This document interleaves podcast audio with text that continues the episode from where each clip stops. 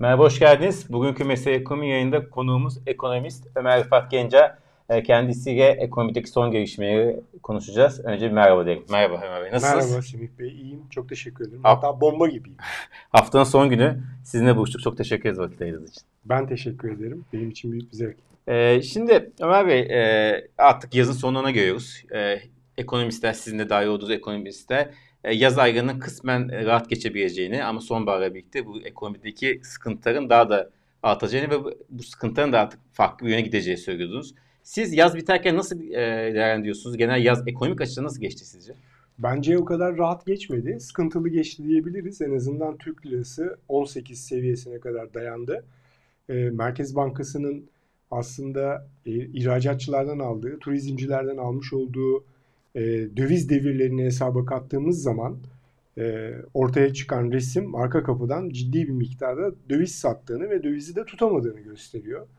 E, yaklaşık Ocak e, Temmuz döneminde e, 62 milyar doların üzerinde arka kapıdan satılmış olan döviz var. Şimdi böyle bir ortamda e, turizm gelirlerinin de aslında iyi olduğunu düşündüğünüz bir ortamda dövizi tutamamak ciddi bir problem. Zaten o da e, açıklanan Haziran ayı için açıklanan cari açık rakamlarıyla 3 aşağı 5 yukarı ortaya çıkıyor.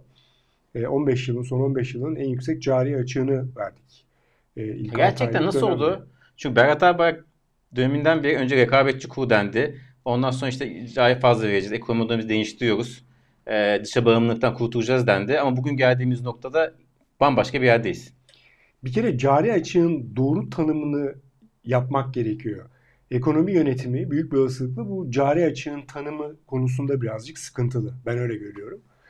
E, bir ülke neden cari açık verir? Yani dışa bağımlı olur. E, sonuçta e, ham maddeyi, enerjiyi dışarıdan alır ama içeride ciddi bir tasarruf yapabildiği için e, herhangi bir şekilde cari açık vermez. Onu fonlayabilir, yoluna devam edebilir. E, en büyük sıkıntı tabii enerji tarafından ham madde fiyatlarının yukarıya gitmesi dolayısıyla bunların ikisini birden bir araya koyduğunuz zaman geçtiğimiz seneye göre ciddi miktarda e, dış ticaret açığı vermeye başladık. E, Ocak döneminden e, en azından Temmuz sonuna kadarki olan dönemde de e, ortaya çıkan dış ticaret açığı geçtiğimiz senenin kat be kat üstünde. Şimdi böyle bir ortamda turizm gelirleri ve servis gelirleriyle biz bunu kapatacağız diye yola çıkarsak eğer orada biraz yanılırız. Ee, ya turizm tarafında çok ciddi bir kampanya yapıp turizmde hakikaten bir dönüşümü sağlayıp İtalya gibi, Fransa gibi e, çok önemli miktarda turisti ülkeye çekip buradan ciddi bir gelir elde ediyor olmamız lazım ki cari açık tarafında önemli kazanımlar elde edebilelim. E, ama bu olmadığı sürece cari açığı vermeye eğer üretim yapacaksak ve yatırım yapacaksak vermeye devam edeceğiz. E, bu bir gerçek. Bunun nasıl fonlanacağı aslında önemli. Tam da o noktada 6 numara grafik var. Onu arkadaşlarım Merve'den rica edeyim. Siz sözünü devam edin lütfen. E, nasıl fonlandığı konusu Türkiye'de şu anda biraz problematik. E, normalde aslında bunu doğrudan yatırımlarla, portföy yatırımlarıyla ki doğrudan yatırımlar en fazla istenen finansman modelidir ki ülkenize güven duyarlar, gelirler. Burada hiçbir faiz veya herhangi bir şey beklemeden risk alır yatırımcı. O riskle birlikte e, yaptığı yatırımdan belirli bir e, kazanç sağlayacağını düşünür. Sizi sıfır maliyetli bir sermaye getirir. Bunu koyar. E, ve onun karşılığında da o yapılmış olan yatırım vasıtasıyla da ülkede hem üretim artar, hem istihdam artar, hem vatandaş kazanır hem e, devlet vergi alarak gelir vergisi ve kurumlar vergisi alarak devlet kazanır. Yani hep kazan kazan modeli üstüne bir finansmandır. Olmadığı yerde portföy yatırımlarıyla olur. Hisse senedi alırlar veya e, iyi bir para politikası ve maliye politikası uyguluyorsunuzdur. E, hisse senetleriniz veya tahvilleriniz caziptir. E, gelir yabancı tahvilinizi alır, hisse senedinizi alır ve bu yönden de sizi finansman e, sağlar. E, veya eğer iyi bir durum olmazsa Merkez Bankanızın rezervleri evet. vardır. Merkez Bankası rezervleriyle sağlanabilir. Ben bunu e, yaptığım Normal bir ülke anlattınız tabii. Ben normal bir ülke anlattım. E, Türkiye'yi anlatırken bir tane de ek bir şey koyuyorum ortaya. Diyorum ki net hata noksan. Yani ne üdüğü olmayan, nereden girdiği belli olmayan para. Ya bu ne üdüğü belli olmayan, nereden girdiği belli olmayan para e, bir zamanlar bir şehir efsanesiydi. İnsanlar hep şunu söylerlerdi. İşte eşek sırtında, at sırtında Bavul ticareti. bavul ticaretiyle veya işte Irak'tan buraya gelen cash paralar. Böyle bir şey yok. Yani bu e, kaydını kuyduğunu tutamadığımız para aslında son dönemlerde ve vergi barışından kaynaklanıyor. O vergi barışı dolayısıyla ve uzatıyoruz devamlı olarak. Vergi barışı neden yapıyoruz? E, cari açığı finanse edebilmemiz için ihtiyaç duyduğumuz şey. Aman diyoruz yurt dışındaki varlıklarınızı buraya getirin, e, bir görelim. Burada bir finansmanı sağlasın. Sonra gönderirsiniz, şey yaparsınız. E, vergi barışı dolayısıyla da net hata noksan rakamı hiç olmadığı bir yere ulaştı Türkiye'de. E, dördüncü kalem olarak bir alternatif olarak görülebilir ama sürdürülebilir, sürekli ve tutarlı bir finansman kalemi değildir. E, bu senenin ilk 6 ayında 17,5 milyar dolarlık bir e, net hata ve noksan rakamı var. E, öbür tarafta da 12,5 milyar dolara yakın Merkez Bankası rezervlerini kullanarak biz e, finanse ettik cari açığı. E, sürdürülebilir olmadığını şöyle de görüyoruz. Oradan bir bağlantı yapalım. E, Merkez Bankası yana yakıla yurt dışından kaynak arıyor. Mesela Akkuyu Nükleer Santrali için Rosatom'un yapmasını beklediğimiz sermaye harcamalarını Türkiye'ye çok daha öncesinde getiriyor olması bunun işaretlerinden bir tanesi. Ee, Sayın Erdoğan dostum Putin'le e, görüşerek nasıl bir görüşme içerisinde olup bunu Türkiye'ye çok daha öncesinde getirdi o konuyu bilemeyeceğiz. O konuyu büyük bir olasılıkla seçimlerden sonra belki de e, hiç bilemeyeceğiz. Belki de hiç bilemeyeceğiz. E, nasıl bir pazarlık yapıldı hiç bilemeyeceğiz. Hatta o da yetmiyor şu anda baktığınız zaman. E, Suudi Arabistan'la ilgili bir takım söylentiler çıkıyor. 20 milyar dolar bir depozit arıyoruz. Yani borç alıyoruz, arıyoruz. E, bir yerlerden gelecek Bir de diye bakıyoruz. Tam, tam bu noktada şunu sormak istiyorum. Hiç açıklama da yapılmıyor bu konularda. Yani ne Akkuyu Rusya'ya olan işte bu 15 milyar dolar konusunda ciddi bir açıklama yapıldı. Suudi ile ilgili hiçbir açıklama yok zaten. Buna çok büyük paralar ve yani ülkeye gelecek gidecek mevzusu var ve hiçbir açıklama yok. Niye yok? Bu siyaseten aslında cevaplanması gereken bir soru. Tek adam rejimlerinde cevaplanmaz. Tek adam rejimlerinde e, bakanlıklar bile e, tek adamın söylemiş olduğu, e, vermiş olduğu direktifleri yerine getirmek için olan kurumlardır. İçleri boşaltılmıştır. O nedenle e, buralarda bir soru sorduğunuz zaman cevap beklemek bence hatadır. E, bunların cevabını o yüzden alamayacağız diyorum ben. E, 85 milyon şu anda tek bir adamın almış olduğu kararlar, e, iki dudağı ağzından çıkan bir takım sözlerle yoluna devam etmeye çalışıyor. Ama yolumuza devam edemediğimiz çok kesin. Şu sıralarda e, yol belki biraz sakin gibi gözüküyor. Ama e, karşı tarafta böyle kara bulutlar birikiyor diye görüyorum ben. Tam da bu nokta çok güzel e, pas attınız. 5 e, numara grafiği getireyim. Siz e, kötümser bir tablo çizdiniz ama CDS ve rezerv... Kötümser demeyelim. Gerçekçi. Gerçekçi. Doğru. Yayından önce böyle demiştik. Gerçekçi. Gerçekçi tablo çizdiniz ama e, CDS'ler düşüyor. E, rezervler de artıyor. Önce CDS'i konuşalım. Grafik de geldi. 900'lerden hatta 1000'e dayanmıştı. 700 civarında e, sakinleşti. Sakinleşti. Düştü. Bu neden oldu? Bunun iki nedeni var. Birincisi global konjonktürde özellikle durgunluk dolayısıyla Amerika'nın gireceği durgunluk ve buna bağlı olarak faiz artırımlarında belki çok agresif olmayacağı beklentisi ve buna paralel olarak yaşanmış olan emtia fiyatlarındaki ve enerji fiyatlarındaki düşüş bir numaralı etken. Ee, özellikle Türkiye'nin cari açık vermeyeceği, cari açık verecek ama beklendiği kadar fazla cari açık vermeyeceği ki bana göre öyle değil. Çünkü hani trend olarak şu anda 32,5 milyar dolarlarda yılın ilk 6 ayındaysak eğer bundan sonraki trendde de ben çok önemli miktarda değişimi ancak ve ancak çok ciddi durgunluk olması, Türkiye'de de durgunluk olması karşılığında görebiliriz diye düşünüyorum. Biz minimum bir 45-50 milyar dolarlık cari açığa gideceğiz. E, global konjonktürde bu emtia fiyatlarının, enerji fiyatlarının bir miktar aşağı gelişi aslında tüm ülkelerin CDS'lerini bir miktar aşağı çekti. İkincisi de işte bu Akkuyu nükleer santrali dolayısıyla alınmış olan paranın bir şekliyle rezerv artırımına sebep olması ve risk algılaması tarafında Türkiye'ye biraz yardımcı olması. Bunun yanında piyasayı göremiyoruz belki ama Eurobond piyasasında da ikinci piyasada özellikle e, Rosatom'un getirmiş olduğu paranın belirli bir miktarıyla Türkiye Cumhuriyeti Eurobondlarının da ufak miktarlarda veya büyük miktarlarda çünkü piyasanın çok likiditesi yok. Ufak bir miktar dediğim hani 10 milyon 20 milyon dolarlarla faizleri aşağı çekebilmeniz mümkün. Ee, bu nedenle CDS aşağı geldi. Bu nedenle e, evet. bir takım alımlarla kamu bankalarının olabileceğini düşünüyorum ben. E, soru işareti var kafamda. E, portföylerine bakmak lazım. Ama o portföyler de büyük bir olasılıkla gecikmeli olarak gelecek. Yani bunların cevabını herhalde evet. önümüzdeki 3-6 ay içerisinde alacağız.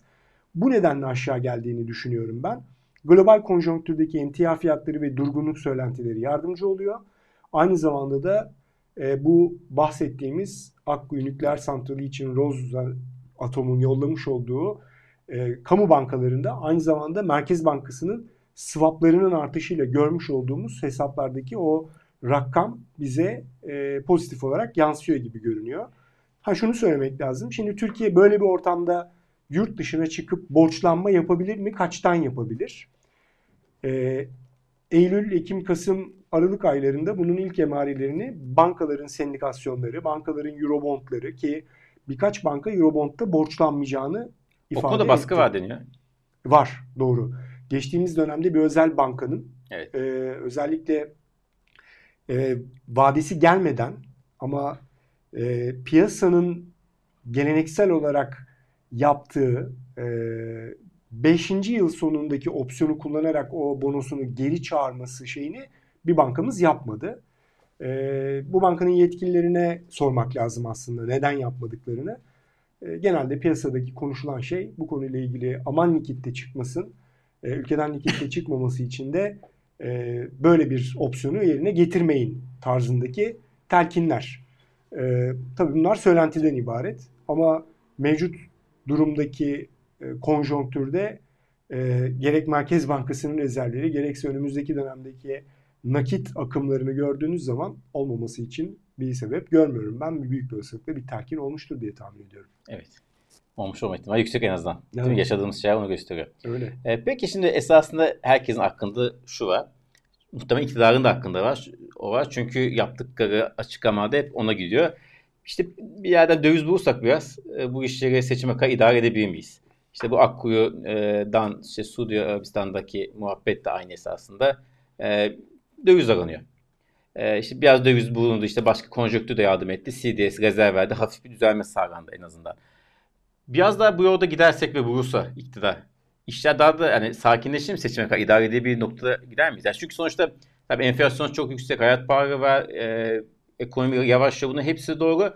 Ama herhalde iktidarın amacı zaten her şeyi güyü güyüstanak yapmak değil. Yani seçime kadar bir şey patlamadan giderim. Öyle bir şey mümkün mü sizce dışa kaynaklı? Seçime kadar e, bir şey patlamadan gidelim şeyinde zaten patlamış bir durum var ortada. Onu koymak lazım. Patlayan mutfaktaki yangın. E, patlayan TÜİK'in açıklamış olduğu enflasyon e, verilerine göre e, artan maaşların aslında gerçek enflasyonla örtüşmüyor olması patlayan aslında e, kitleler halinde son bir yıllık dönemde inanılmaz artan yoksulluk. E, patlayan aslında çok ciddi bir servet transferinin yapılıyor olması. Artık bu kadar şey patlamışken hani e, ödemeler dengesini patlatmayalım, kur bundan sonra 20 olmasın, 30 olmasın gibi bir yaklaşımla e, seçime giriyor olmanın ben iktidara çok büyük bir e, fayda getireceğini düşünmüyorum. E, iktidar güvenini kaybetti çünkü. Yani e, ne söylese artık çok itibar edilmiyor. Söylenen her şeyin karşılığı aslında bir algı yönetimi olduğu iddia ediliyor ki öyle. O algı yönetimiyle de maalesef gerçekler örtüşmediği zaman toplumda ciddi bir rahatsızlık ortaya çıkıyor. Şimdi ben bu işi Semih Bey isterseniz bir liderlik perspektifinden tabii ki, bakayım. Tabii ki. Ee, sevgili Atilla Yeşilada'nın para analiz sitesinde bir yazı yazdım ben. E, hatta Twitter'da da e, o yazı e, pin tweet olarak şu anda benim şeyimde duruyor. 8 Ağustos'ta yazdınız yazı değil mi? O 8 Ağustos 2021 tarihinde yazdım. Bir sene önce. e, oyun teorisini geleceğe uyarladı diye.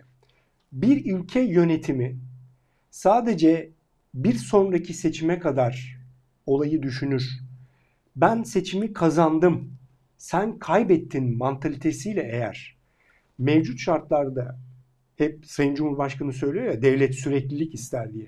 Devlet sürekliliğini özellikle ekonomi alanında sekteye düşürecek bir takım yükümlülükleri Türkiye Cumhuriyeti'ne eğer mal ederse bundan sonraki dönemde o seçimi kazanmış olsa bile bir sonraki dönemde yine aynı dertlerle ve misliyle onunla uğraşmak zorunda kalacak. O yüzden biz iktidardaki veya siyasal partili olarak muhalefetteki kimler varsa ki biz muhalefet olarak bunun bilincindeyiz. Biz bir sonraki seçimi değil, biz birkaç sonraki nesli düşünerek hareket ediyoruz. İnsanlara hayal kurdurmayı düşünüyoruz. Hayal kurdurmayı amaçlıyoruz. Çünkü bugün gençlerin hayalleri çalındı. E, hayal bile kurabilecek durumda değiller. Hani bırakın e, araba ev almayı, araba almayı da bırakın, tatile gitmeyi bile hala hayal edemiyorlar gençler. Böyle bir pahalılık ortamı içerisinde. O yüzden hani bu bugünden sonra önümüzdeki döneme kadar 9 ay sürecinde e, kuru belirli bir yere kadar tutalım. E, seçimi kazanalım. Ondan sonra Allah Tufan. kerim bakalım tufan diye bakılacak olursa eğer o zaman siz bir ülke yönetmiyorsunuz. Siz iktidarınızı korumaya ve o iktidar içerisinde kazananın kaybedenin olduğu bir oyun oynamaya çalışıyorsunuz demektir. Bu da sonlu oyun mantalitesidir. O da insanların güvenini ve işbirliğini kaybettirici, Türkiye'yi de uluslararası platformda oyundan düşürücü bir niteliktir. Ee, böyle bir yapı içerisinde açıkçası seçimlere girmeyi iktidar düşünüyor olabilir. Fakat Türkiye'ye büyük e, zararları olur.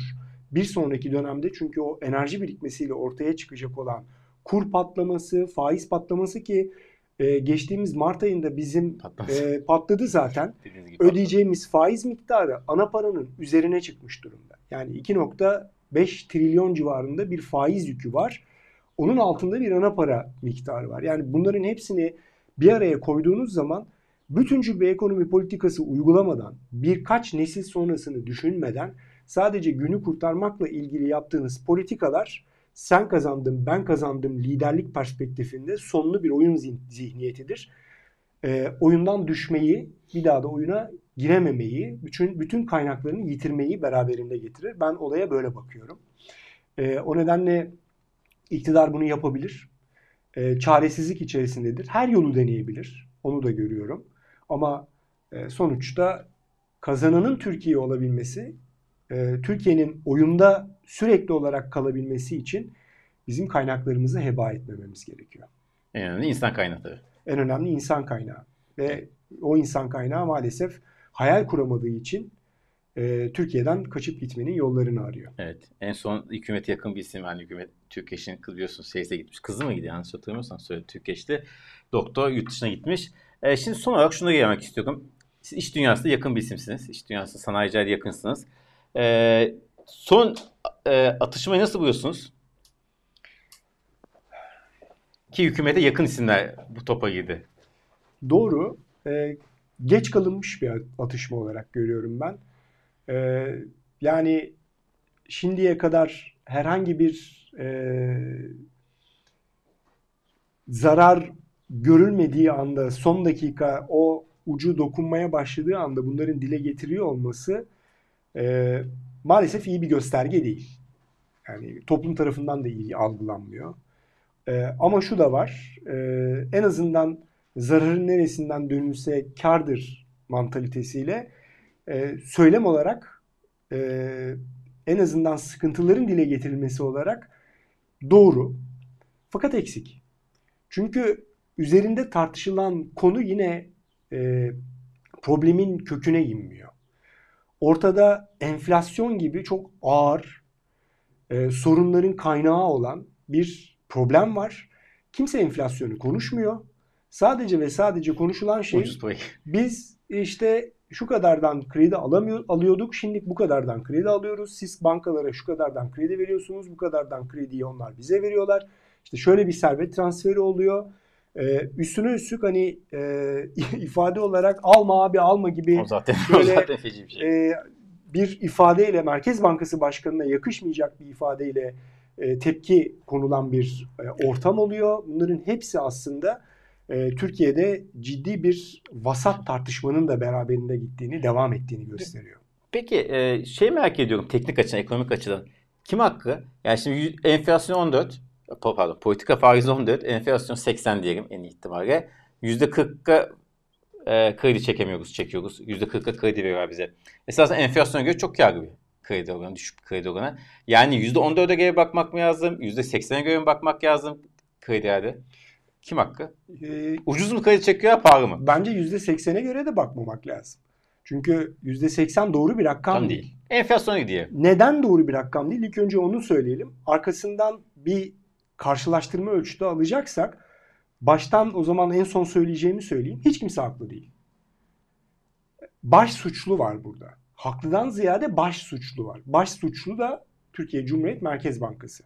Türkiye Cumhuriyet Merkez Bankası akılcı ve bilime dayalı para politikası uygulamadığı, özerk bir tav- tavır içerisinde para politikası araçlarını kullanmadığı için enflasyonu bu kadar patlattığı için baş suçlu olarak açıklanabilir.